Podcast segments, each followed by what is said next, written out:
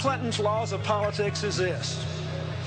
If one candidate's trying to scare you and the other one's trying to get you to think, if one candidate's appealing to your fears and the other one's appealing to your hopes, you better vote for the person who wants you to think and hope.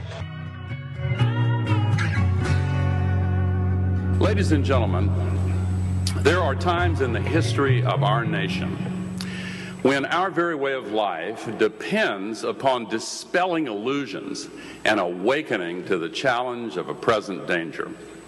In such moments, we are called upon to move quickly and boldly and shake off complacency, throw aside old habits, and rise clear eyed and alert to the necessity of making big changes.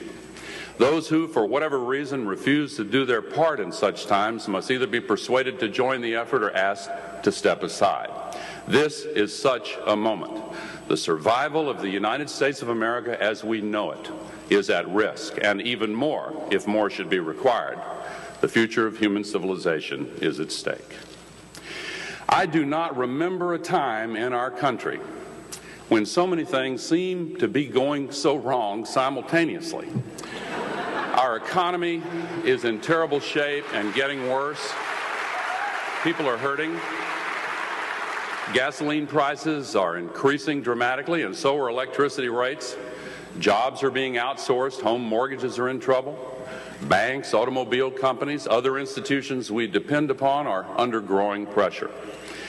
Distinguished senior business leaders are telling us that this is just the beginning unless we find the courage to make some major changes quickly.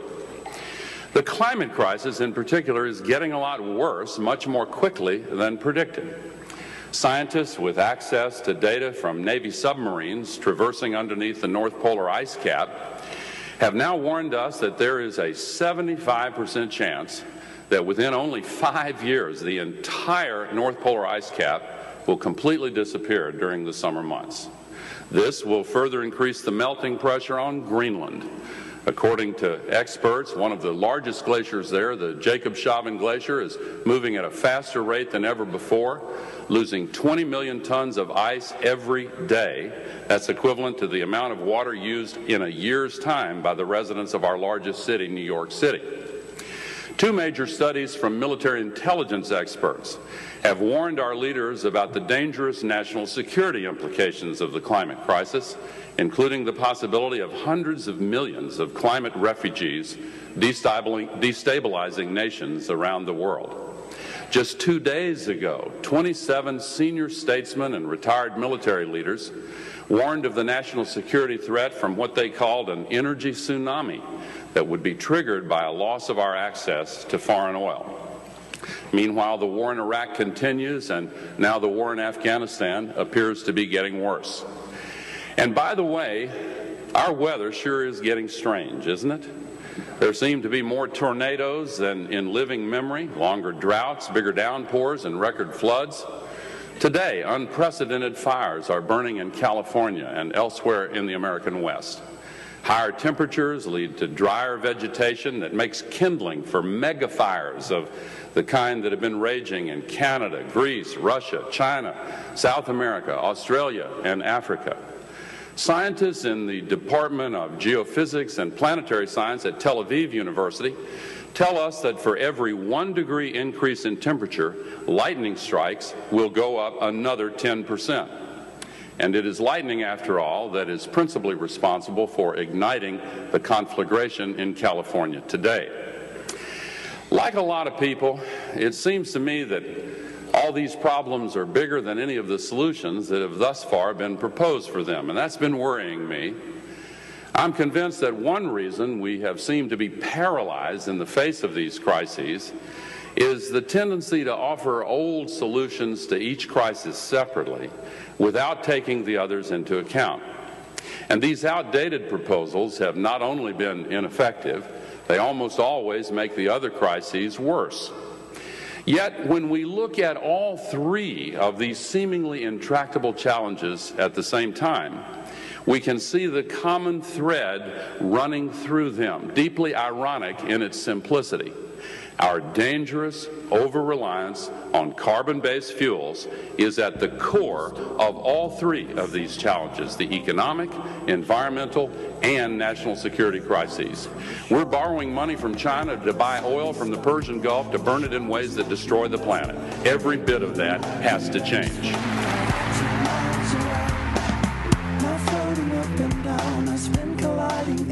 sound like whales beneath me diving down. I'm sinking bottom of my everything that freaks me out. The lighthouse gleam has just run out. I'm cold as cold as cold can be. Be.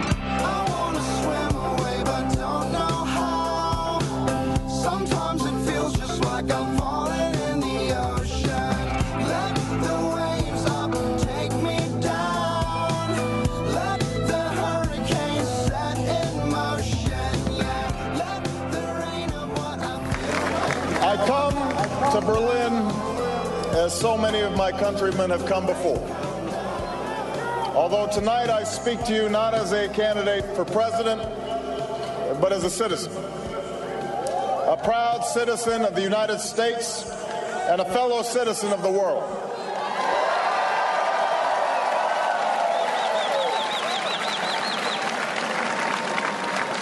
I know that I don't look like the Americans who've previously spoken in this great city.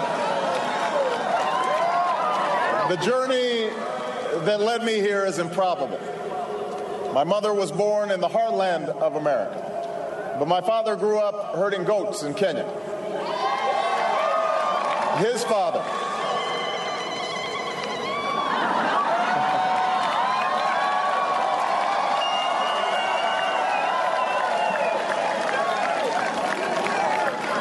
his father, my grandfather, was a cook, a domestic servant to the British.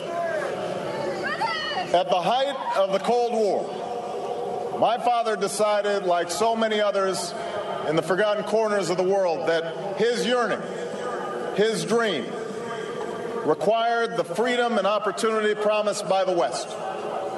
And so he wrote letter after letter to universities all across America until somebody, somewhere, answered his prayer for a better life. That is why I am here. And you are here because you too know that yearning. This city, of all cities, knows the dream of freedom.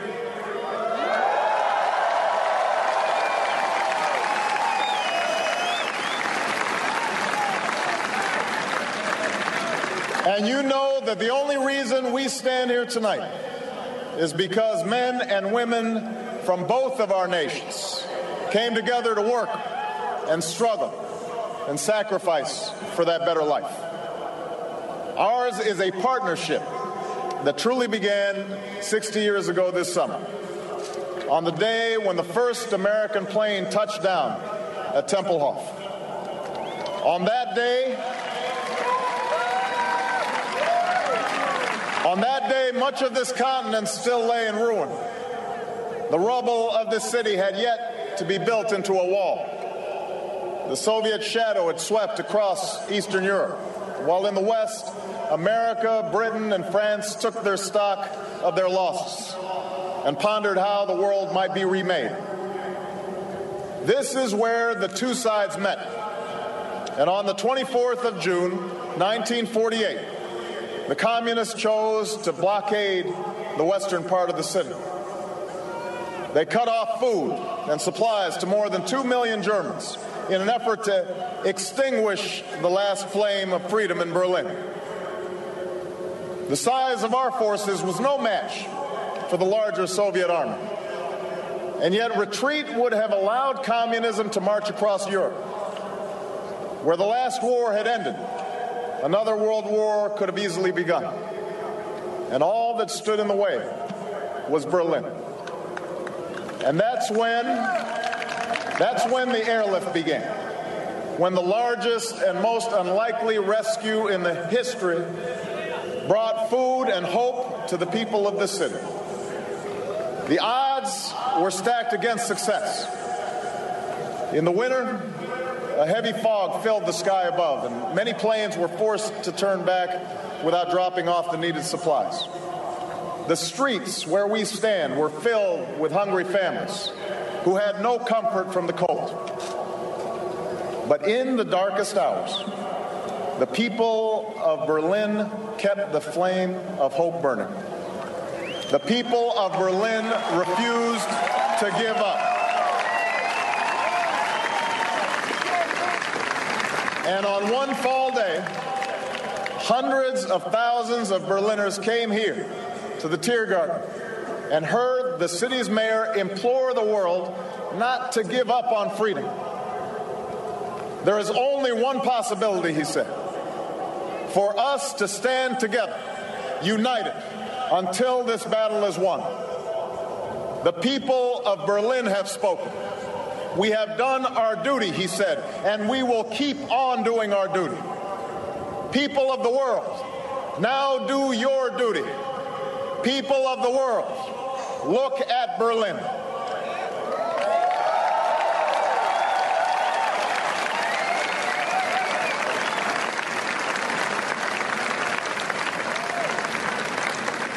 People of the world, look at Berlin.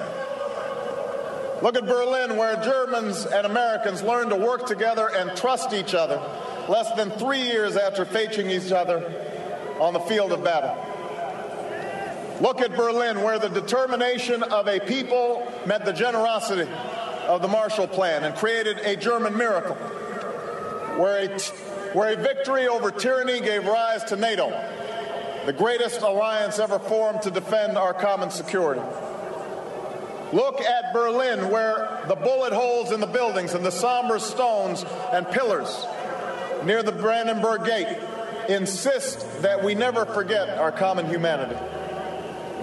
People of the world, look at Berlin, where a wall came down, a continent came together, and history proved that there is no challenge too great for a world that stands as one.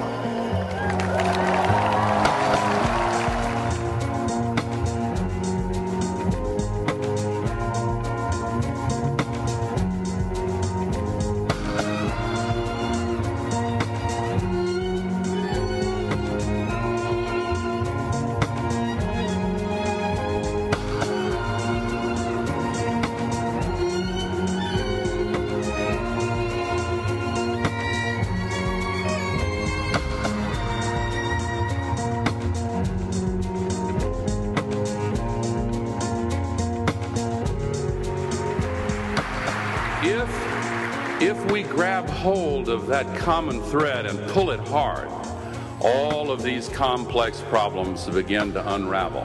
And we find that we're holding the answer to all of them right in our hand. The answer is to end our reliance on carbon based fuels.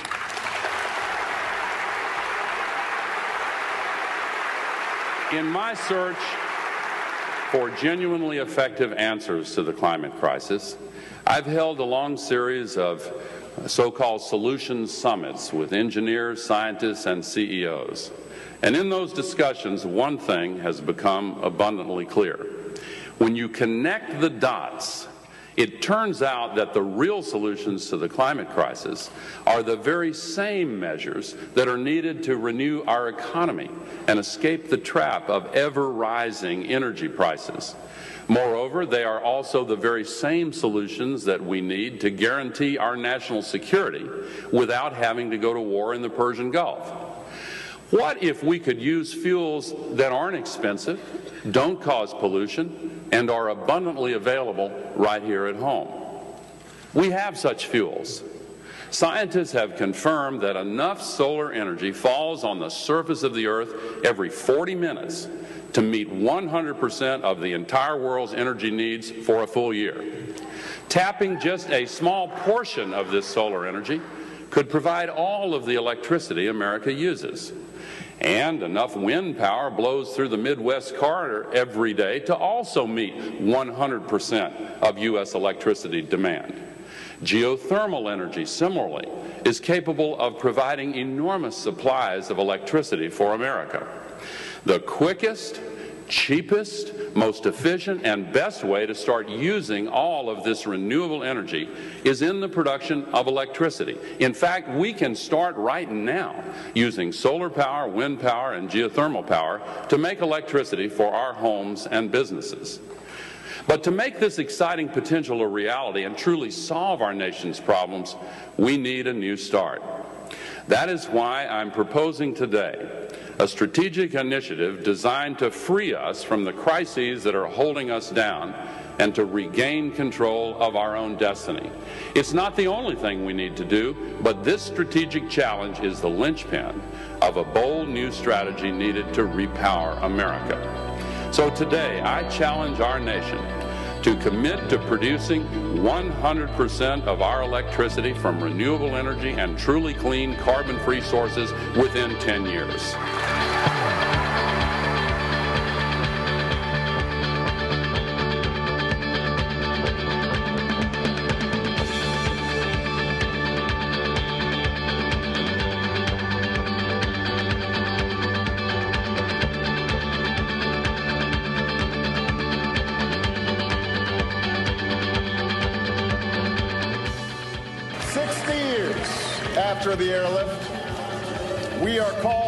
Again. History has led us to a new crossroad with new promise and new peril. When you, the German people, tore down that wall, a wall that divided East and West, freedom and tyranny, fear and hope, walls came tumbling down around the world. From Kiev to Cape Town, prison camps were closed and the doors of democracy were opened. Markets open too, and the spread of information and technology reduced barriers to opportunity and prosperity. While the 20th century taught us that we share a common destiny, the 21st century has revealed a world more intertwined than at any time in human history. The fall of the Berlin Wall brought new hope. But that very closeness has given rise to new dangers. Dangers that cannot be contained within the borders of a country or by the distance of an ocean. Think about it. The terrorists of September 11th plotted in Hamburg and trained in Kandahar and Karachi before killing thousands from all over the globe on American soil. As we speak, cars in Boston and factories in Beijing are melting the ice caps in the Arctic, shrinking coastlines in the Atlantic, and bringing drought to farms from Kansas to Kenya. Poorly secured nuclear material in the former Soviet Union or secrets from a scientist in Pakistan could help build a bomb that detonates in Paris. The poppies in Afghanistan come to Berlin in the form of heroin. The poverty and violence in Somalia breeds the terror of tomorrow. The genocide in Darfur shames the conscience of us all.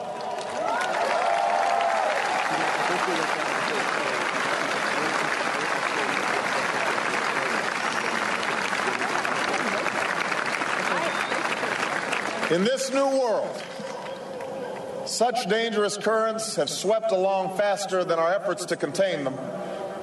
And that is why we cannot afford to be divided. No one nation, no matter how large or powerful, can defeat such challenges alone. None of us can deny these threats or escape responsibility in meeting them.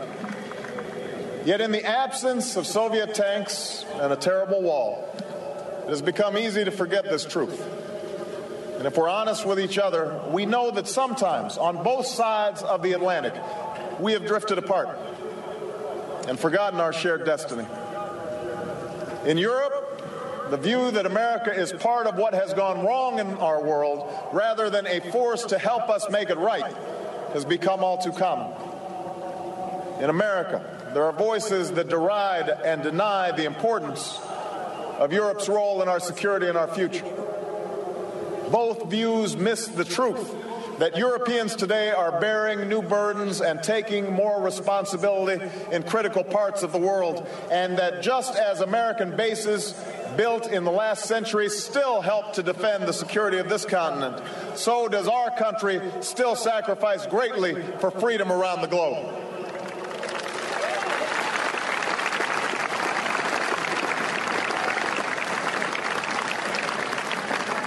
Yes, there have been differences between America and Europe. No doubt there will be differences in the future. But the burdens of global citizenship continue to bind us together.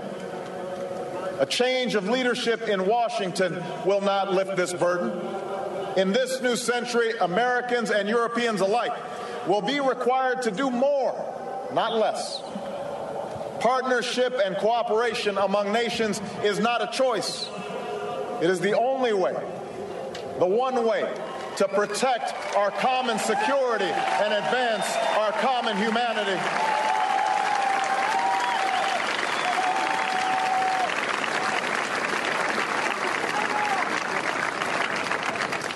That is why the greatest danger of all is to allow new walls to divide us from one another.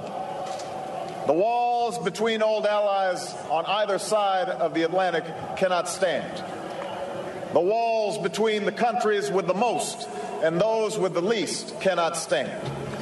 The walls between races and tribes, natives and immigrants, Christians and Muslims and Jews cannot stand. These now are the walls we must tear down.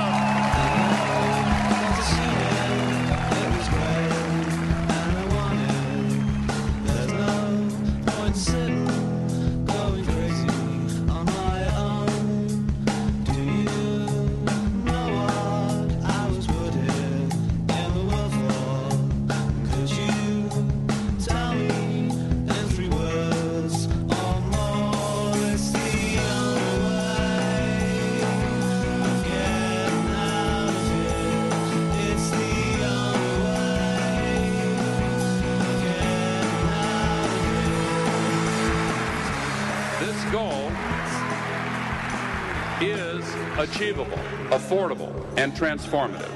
It represents a challenge to all Americans in every walk of life, to our political leaders, entrepreneurs, innovators, engineers, and to every citizen. A few short years ago, it would not have been possible to issue such a challenge. But here's what's changed. The sharp cost reductions now beginning to take place in solar, wind, and geothermal power coupled with the recent dramatic price increases for oil and coal, have radically changed the economics of energy.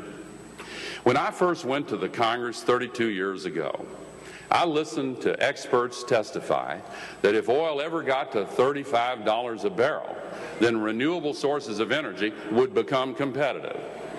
Well, today the price of oil is over $135 a barrel. And sure enough, billions of dollars of new investment are flowing into the development of concentrated solar thermal, photovoltaics, windmills, geothermal plants, and a variety of ingenious new ways to improve our efficiency and conserve presently wasted energy. And as the demand for renewable energy grows, the costs will continue to fall. Let me give you one revealing example. The price of the specialized silicon used to make solar cells was recently as high as $300 per kilogram. But the newest contracts have prices as low as $50 a kilogram. You remember the same thing happened with computer chips, also made out of silicon. The price paid for the same performance came down by 50% every 18 months, year after year. And that's been happening for 40 years in a row. To those who argue that we do not yet have the technology to accomplish these kinds of results with renewable energy, I ask them to come with me to meet the entrepreneurs who will drive this revolution. I've seen what they're doing, and I have no doubt that we can meet this challenge. To those who say the costs are still too high, I ask them to consider whether the cost of oil and coal will ever stop increasing if we keep relying on quickly depleting energy sources to feed a rapidly growing demand all around the world. When demand for oil and coal increases, their price goes up. When demand for solar cells increases, the price often comes down. That's the difference.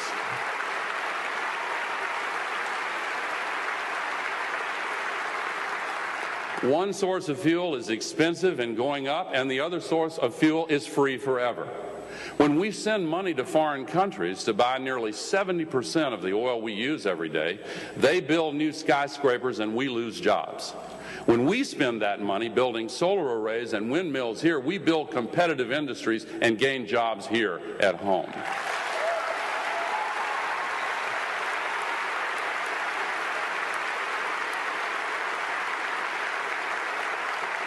Course, there are those who will tell us that this can't be done.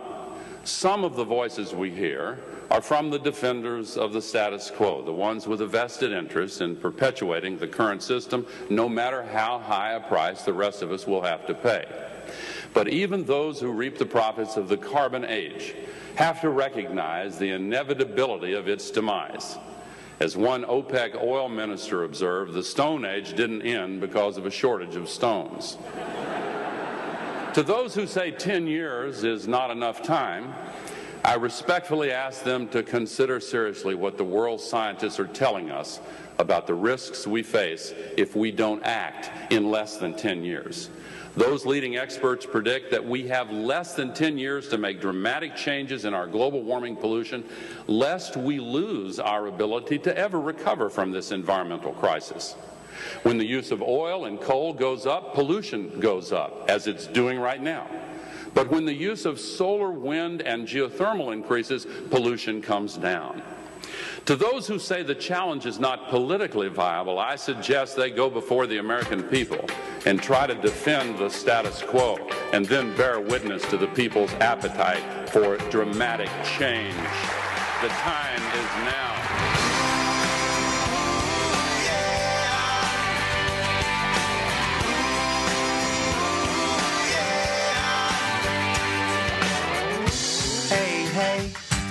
Did you ever think there might be another way just feel better, just feel better about today? Oh no, if you never want to have to turn and go away, you might feel better, might feel better if you stay. Yeah, yeah, I bet you haven't heard a word I've said. All you're trying. Just give up the state of mind you're in. If you wanna be somebody else, if you're tired of fighting battles with yourself, if you wanna be somebody else, We know, we know that these walls have fallen before. After centuries of strife, the people of Europe have formed a union of promise and prosperity. Here, at the base of a column built to mark victory in war, we meet in the center of a Europe at peace. Not only have walls come down in Berlin, but they've come down in Belfast, where Protestant and Catholic found a way to live together. In the Balkans, where our Atlantic Alliance ended wars and brought savage war criminals to justice. And in South Africa, where the struggle of a courageous people defeated apartheid. So history reminds us that walls can be torn down, but the task is never easy. True partnership and true progress requires constant work and sustained sacrifice. They require sharing the burdens of development and diplomacy, of peace and progress. They require allies who will listen to each other, learn from each other, and most of all, trust each other.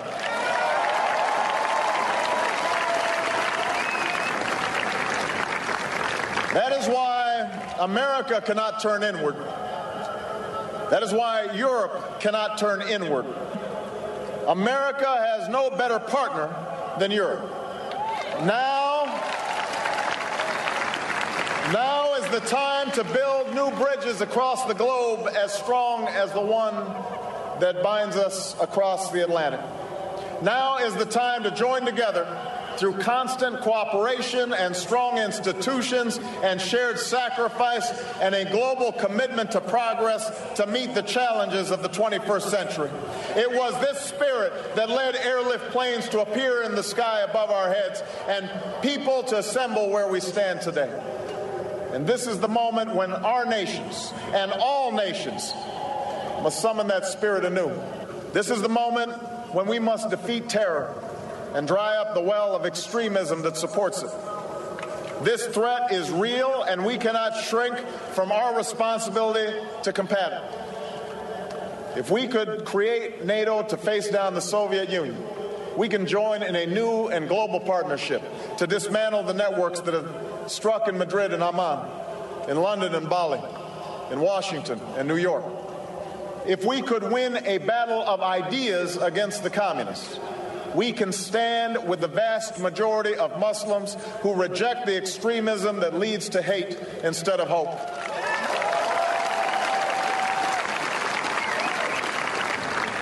This is the moment when we must renew our resolve to rout the terrorists who threaten our security in Afghanistan and the traffickers who sell drugs on your streets. No one welcomes war. I recognize the enormous difficulties in Afghanistan. But my country and yours have a stake in seeing that NATO's first mission beyond Europe's borders is a success. For the people of Afghanistan and for our shared security, the work must be done. America can't do this alone. The Afghan people need our troops and your troops, our support and your support to defeat the Taliban and Al Qaeda, to develop their economy, and to help them rebuild their nation. We have too much at stake to turn back now. This, this is the moment when we must renew the goal of a world without nuclear weapons.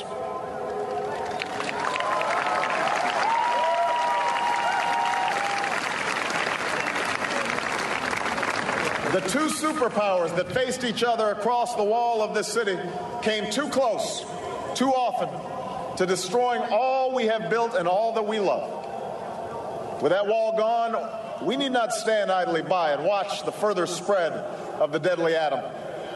It is time to secure all loose nuclear materials, to stop the spread of nuclear weapons, and to reduce the arsenals from another era. This is the moment to begin the work of seeking the peace of a world without nuclear weapons.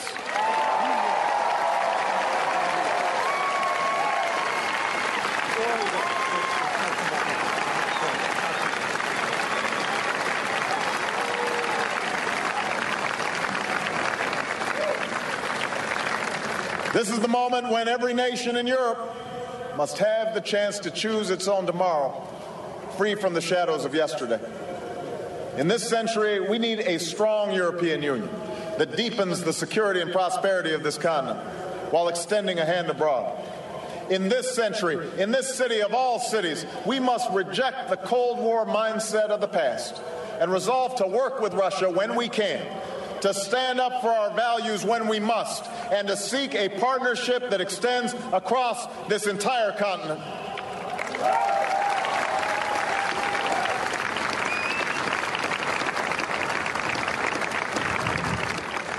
This is the moment when we must build on the wealth that Open's markets have created and share its benefits more equitably.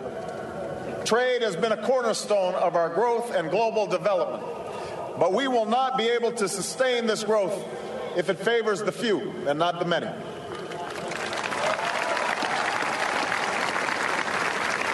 Together, together we must forge trade that truly rewards the work that creates wealth with meaningful protections for our people and our planet. This is the moment for trade that is free and fair for all. This is the moment we must help answer the call for a new dawn in the Middle East. My country must stand with yours and with Europe in sending a direct message to Iran that it must abandon its nuclear ambitions.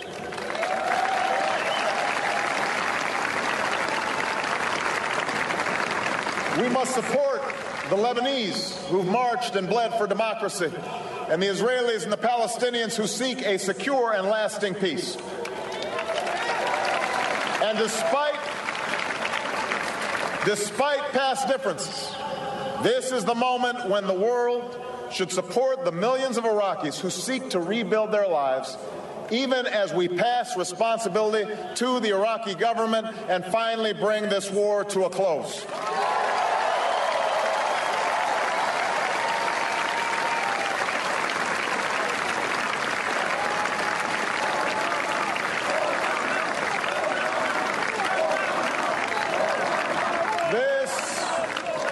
is the moment when we must come together to save this planet.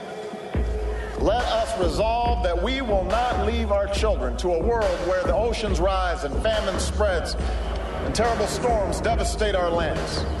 Let us resolve that all nations, including my own, will act with the same seriousness of purpose as has your nation and reduce the carbon we send into our atmosphere.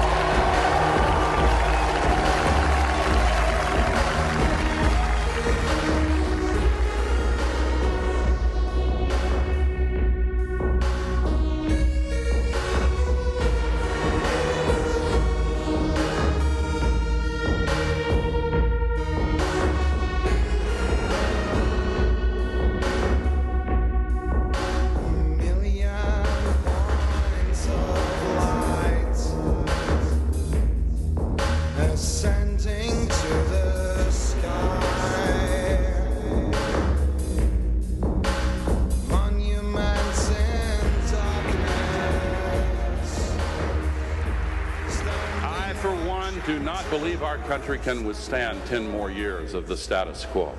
Our families can't stand 10 more years of gasoline price increases. Our workers can't stand 10 more years of job losses and outsourcing of factories. Our economy can't stand 10 more years of sending $2 billion every 24 hours to foreign countries for oil. And our soldiers and their families cannot take another 10 years of repeated troop deployments to dangerous regions that just happen to have large oil supplies.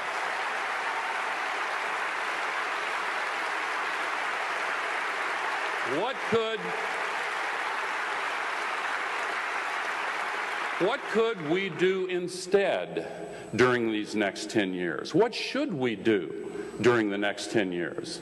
Some of our greatest accomplishments as a nation have resulted from commitments to reach a goal that fell well beyond the next election. The Marshall Plan, Social Security, the interstate highway system. A political promise to do something 40 years from now is universally ignored because everyone knows it's totally meaningless. 10 years is about the maximum time that we as a nation can hold a steady aim and hit our target. When President John F. Kennedy challenged our nation to land a man on the moon and bring him back safely in 10 years, many people doubted we could accomplish that goal. But eight years and two months later, Neil Armstrong and Buzz Aldrin walked on the surface of the moon and planted the American flag. To be sure, reaching the goal of 100% renewable and truly clean electricity within 10 years will require us to overcome many obstacles. At present, for example, we do not have a unified national grid that is sufficiently advanced to link the areas where the sun shines and the wind blows to the cities in the east and the west that need the electricity. Our national electric grid is critical infrastructure, as vital to the health and security of our economy as our highways and telecommunications networks. Today, our grids are antiquated, fragile, and vulnerable to cascading failure. Power outages and defects in the current grid system cost U.S. businesses more than $120 billion a year. It has to be upgraded anyway.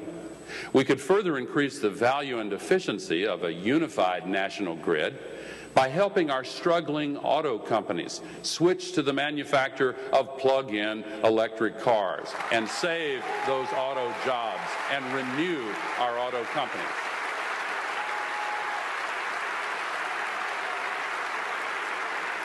An electric vehicle fleet would sharply reduce the cost of driving a car reduce pollution, and increase the flexibility of our electricity grid.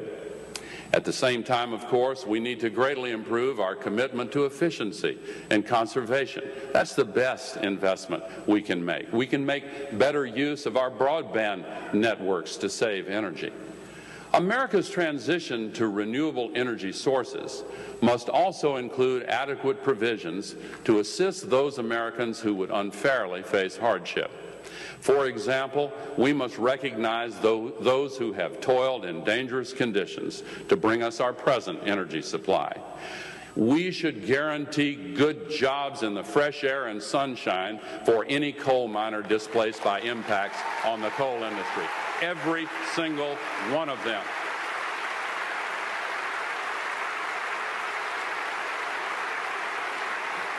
Now, of course, we could and should speed up this transition by insisting that the price of carbon based energy include the costs of the environmental damage that it causes. I have long supported a sharp reduction in payroll taxes with the difference made up in CO2 taxes. We should tax what we burn, not what we earn. That's the single most important change that we can make. In order to foster international cooperation, it is also essential that the United States rejoin the global community and lead efforts to secure an international treaty at Copenhagen in December of next year that includes a cap on CO2 emissions and a global partnership that recognizes the necessity of addressing the threats of extreme poverty and disease as part of the world's agenda for solving the climate crisis. Of course, the greatest obstacle to meeting the challenge of 100% renewable electricity in 10 years may be the deep dysfunction of our politics and our self governing system as it exists today. In recent years, our politics has tended toward incremental proposals made up of small policies designed to avoid offending special interests, alternating with occasional baby steps in the right direction. Our democracy has become sclerotic at a time when these crises require boldness. It is only a truly dysfunctional system that would buy into the perverse logic that the short-term answer to high gasoline prices is drilling for oil 10 years from now in areas that should be protected.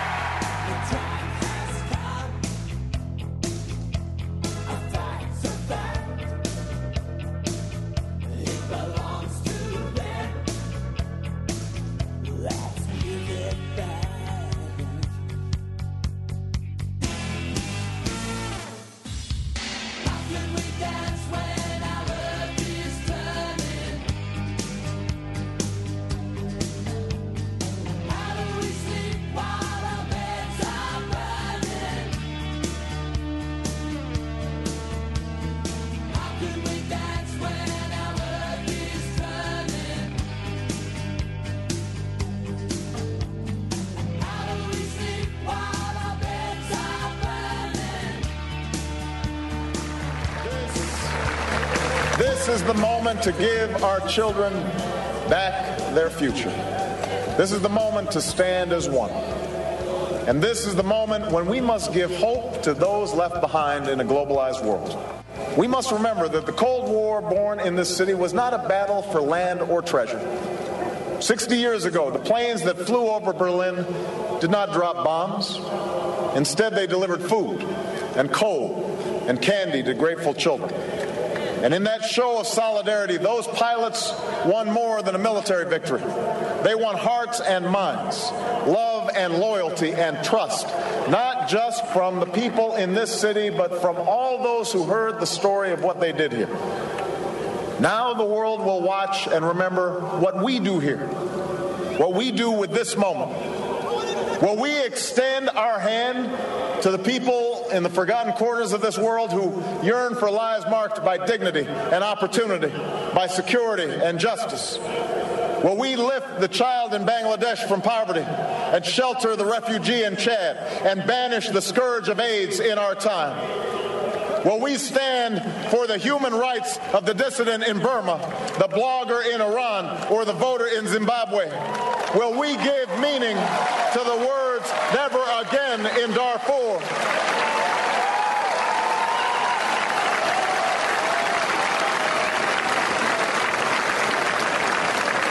Will we acknowledge, will we acknowledge that there is no more powerful example than the one each of our nations projects to the world?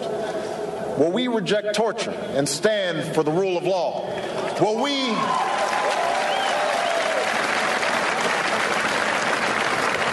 Will we, will we welcome immigrants from different lands and shun discrimination against those who don't look like us or worship like we do and keep the promise of equality and opportunity for all of our people?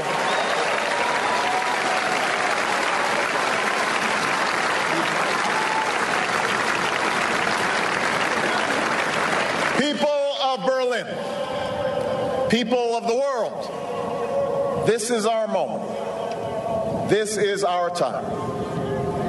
I know my country has not perfected itself. At times, we've struggled to keep the promise of liberty and equality for all of our people. We've made our share of mistakes. And there are times when our actions around the world have not lived up to our best intentions. But I also know how much I love America. I know that for more than two centuries, we have strived at great cost and great sacrifice to form a more perfect union, to seek with other nations a more hopeful world. Our allegiance has never been to any particular tribe or kingdom.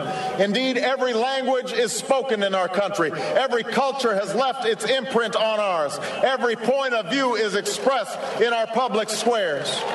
What has always united us, what has always driven our people, what drew my father to America's shores is a set of ideals that speak to aspirations shared by all people that we can live free from fear and free from want, that we can speak our minds and assemble with whomever we choose and worship as we please. These are the aspirations that join the fates of all nations in this city.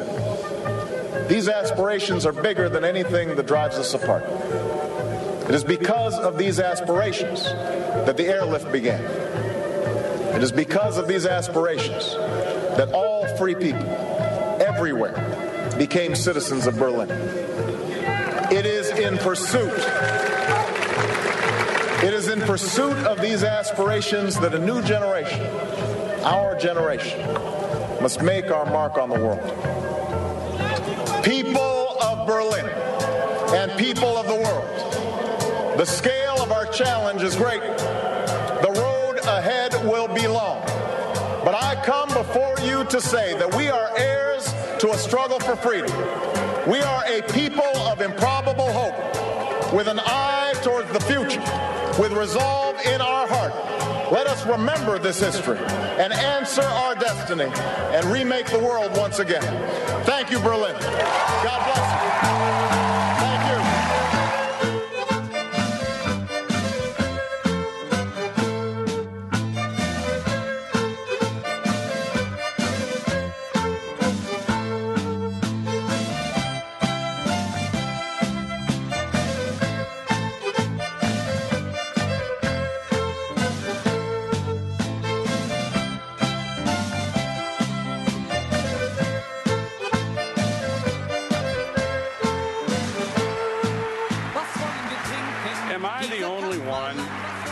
Finds it strange that our government so often adopts a so called solution that has absolutely nothing to do with the problem it's supposed to address?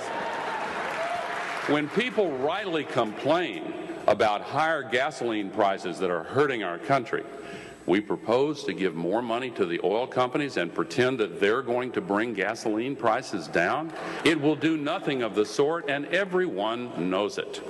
If we keep going back to the same policies that have never, ever worked in the past and have served only to produce the highest gasoline prices in history alongside the greatest oil company profits in history, nobody should be surprised if we get the same result over and over again.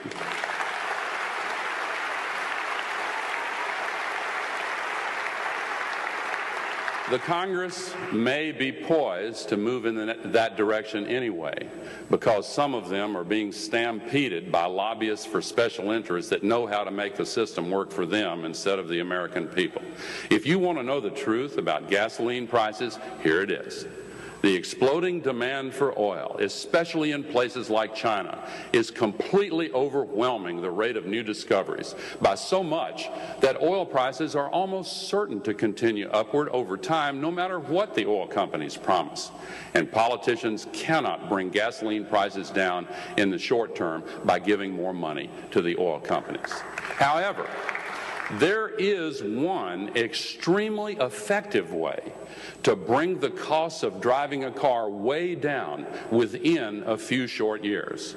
The way to bring gasoline prices down is to end our dependence on oil and use the renewable sources that can give us the equivalent of $1 per gallon gasoline. And we need to get busy creating that system now.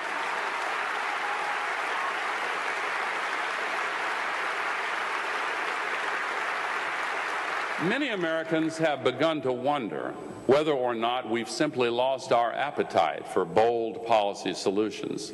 And folks who claim to know how our system works these days have told us we might as well forget about our political system doing anything bold, especially if it is contrary to the wishes of special interests. And I've got to admit, that sure seems to be the way things have been going.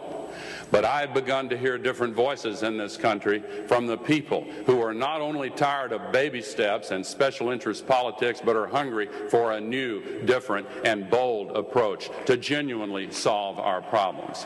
We're on the eve of a presidential election. We're in the midst of an international climate treaty process that will conclude its work before the end of the first year of the new president's term. It's a great error to say the United States must wait for others to join us in this matter. In fact, we must move first because that's the key to getting others to follow, and moving first is in our own national interest.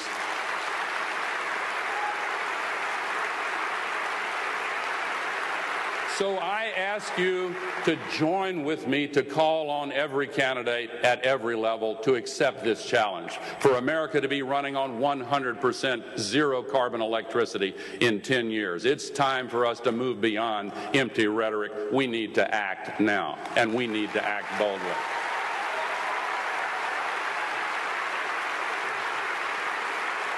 This, this is a generational moment a moment when we decide our own path and our collective fate.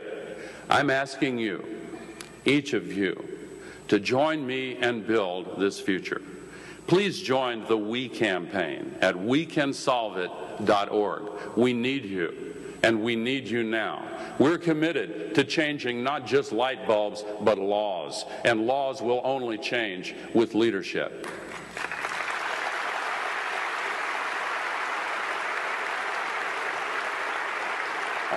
On July 16, 1969, the United States of America was finally ready to meet President Kennedy's challenge of landing Americans on the moon. I will never forget standing beside my father a few miles from the launch site, waiting for the giant Saturn V rocket to lift Apollo 11 into the sky. I was a young man, 21 years old, who had graduated from college a month before and was enlisting in the U.S. Army three weeks later. I will never forget the inspiration of those minutes. The power and vibration of that giant rocket's engine shook my entire body. As I watched the rocket rise, slowly at first and then with great speed, the sound was deafening. We craned our necks to follow its path until we were looking straight up into the air. And then four days later, along with hundreds of millions of others, I watched as Neil Armstrong took one small step to the surface of the moon and changed the history of the human race. We must now lift our nation to reach another goal that will change history. Our entire civilization depends upon us now embarking on a new journey of exploration and discovery. Our success depends on our willingness as a people to undertake this journey and to complete it within 10 years. Once again, we have an opportunity to take a giant leap for humankind. Thank you for coming.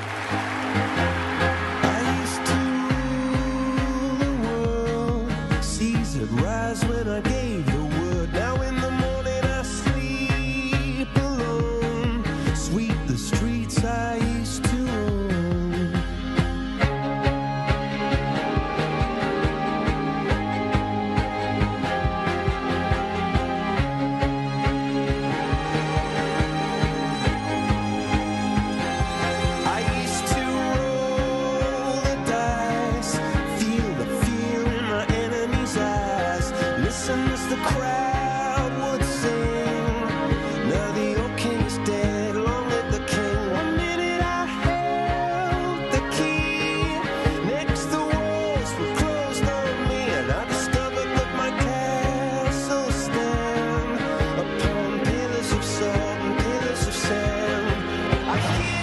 as usual, God bless Al Gore. And at first, I saw the speech and I thought, oh my God, is he saying we're going to get off of oil in 10 years? Jesus, Lord mercy, calm down, Al. I mean, I love you, but that's a bit ambitious, right? Uh, and what he proposed is ambitious, but it, it's not that. It's to turn our electricity, our electricity in America, uh, to strictly powered by uh, non-carbon based uh, uh, energy. So uh, half of the electricity in America right now is produced by coal, right? Over half, a little over half. And he wants to get rid of that and replace it with solar, wind, and other natural forms of energy. And he says uh, he realistically believes that we could do it in the next 10 years. And if Gore says it, I believe it.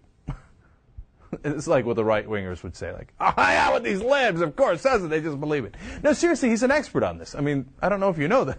Uh, guy kind of won a Nobel Prize on it.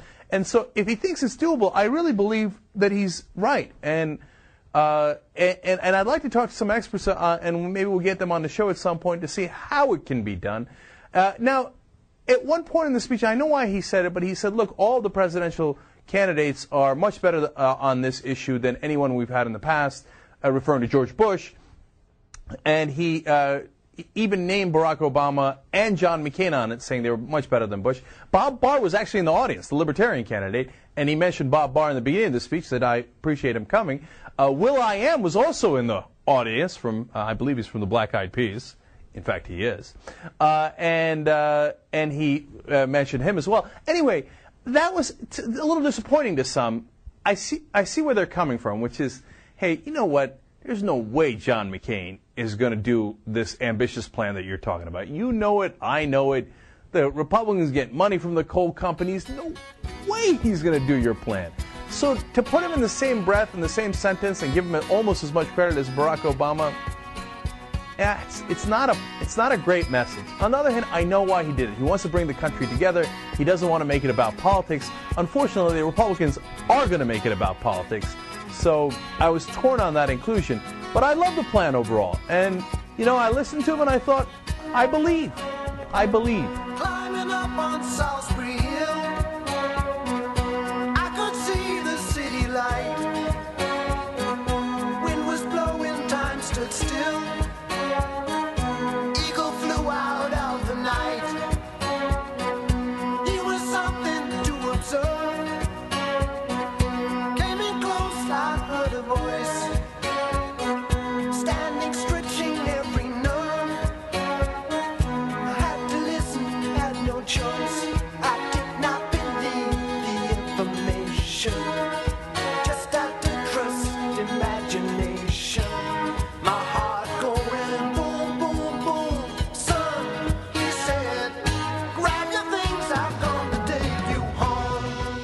Obama, as he noted in the opening moments of this speech, um, he, he is not president. He is there as an American who would like to be president.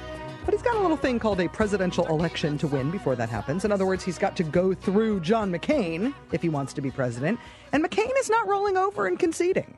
If Obama's going to be given big, serious presidential sounding speeches in foreign capitals, redefining America's role in the world for a post George Bush era, if Obama's going to be bringing Berlin to its feet, hell, bringing Berlin to a standstill to hear him articulate his vision for post Bush America, then John McCain will compete. John McCain had a competing event today. While Obama was in Berlin, you might want to sit down for this. I'm here with uh, Senator Lindsey Graham, and we just had the opportunity of having lunch at Schmidt's Sausage House. Uh, in interest of full disclosure, it is no relation to Steve Schmidt, who is uh, part of our campaign, as we know. I see you one speech before a million people in downtown Berlin, and I raise you an appearance at Schmidt's Sausage House.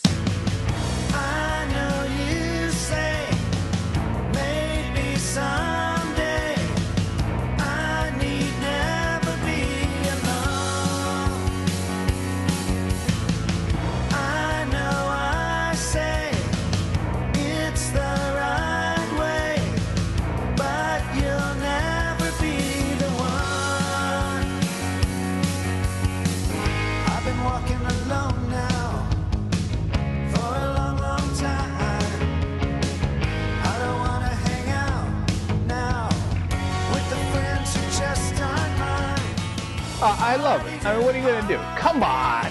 I mean, what are you. You're going to nitpick this speech? That's what you're going to do? George Bush, in his wildest dreams, couldn't imagine giving a speech 1% as good as this.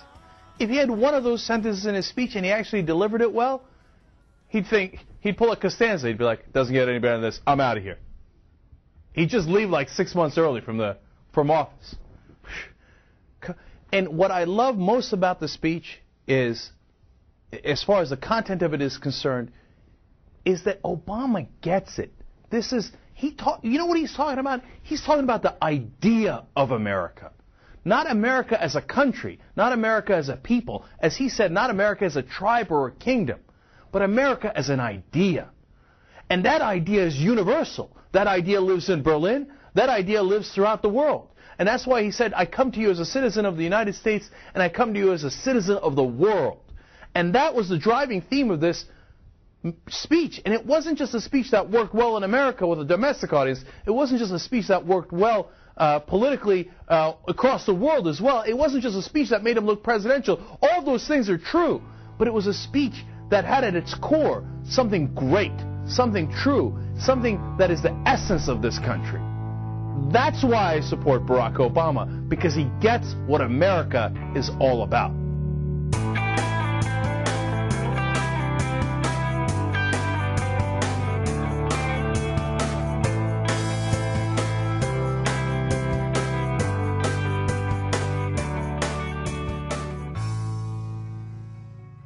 Thanks for listening, everybody, and thanks for hanging in there with the show while we've been gone for a little while. Um, you know, if you've been listening, you know that the show's not been on quite as uh, regularly as it has been in the past, going through a bit of a rough patch. But the good news is we're not gone for good, first. Uh, better news is uh, we're here right now. Got a new show coming out uh, that you just listened to, which uh, I thoroughly enjoyed. And, uh, and the even better news is I've got good news in the future.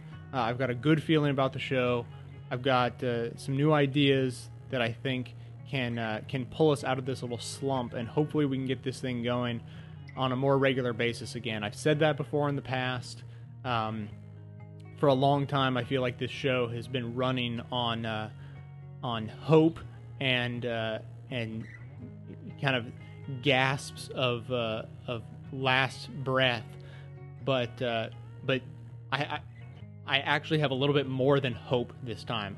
I've got a little bit of something to back it up, and I'm I'm excited about the potential for this. I'm excited that uh, we may be able to keep the show going, uh, and and like I say, be a little bit more regular.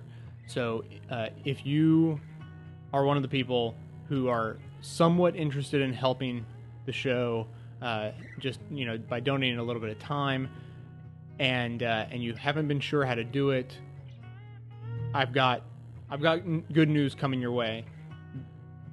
How to help the show is about to get easier than it's ever been, more accessible to more people.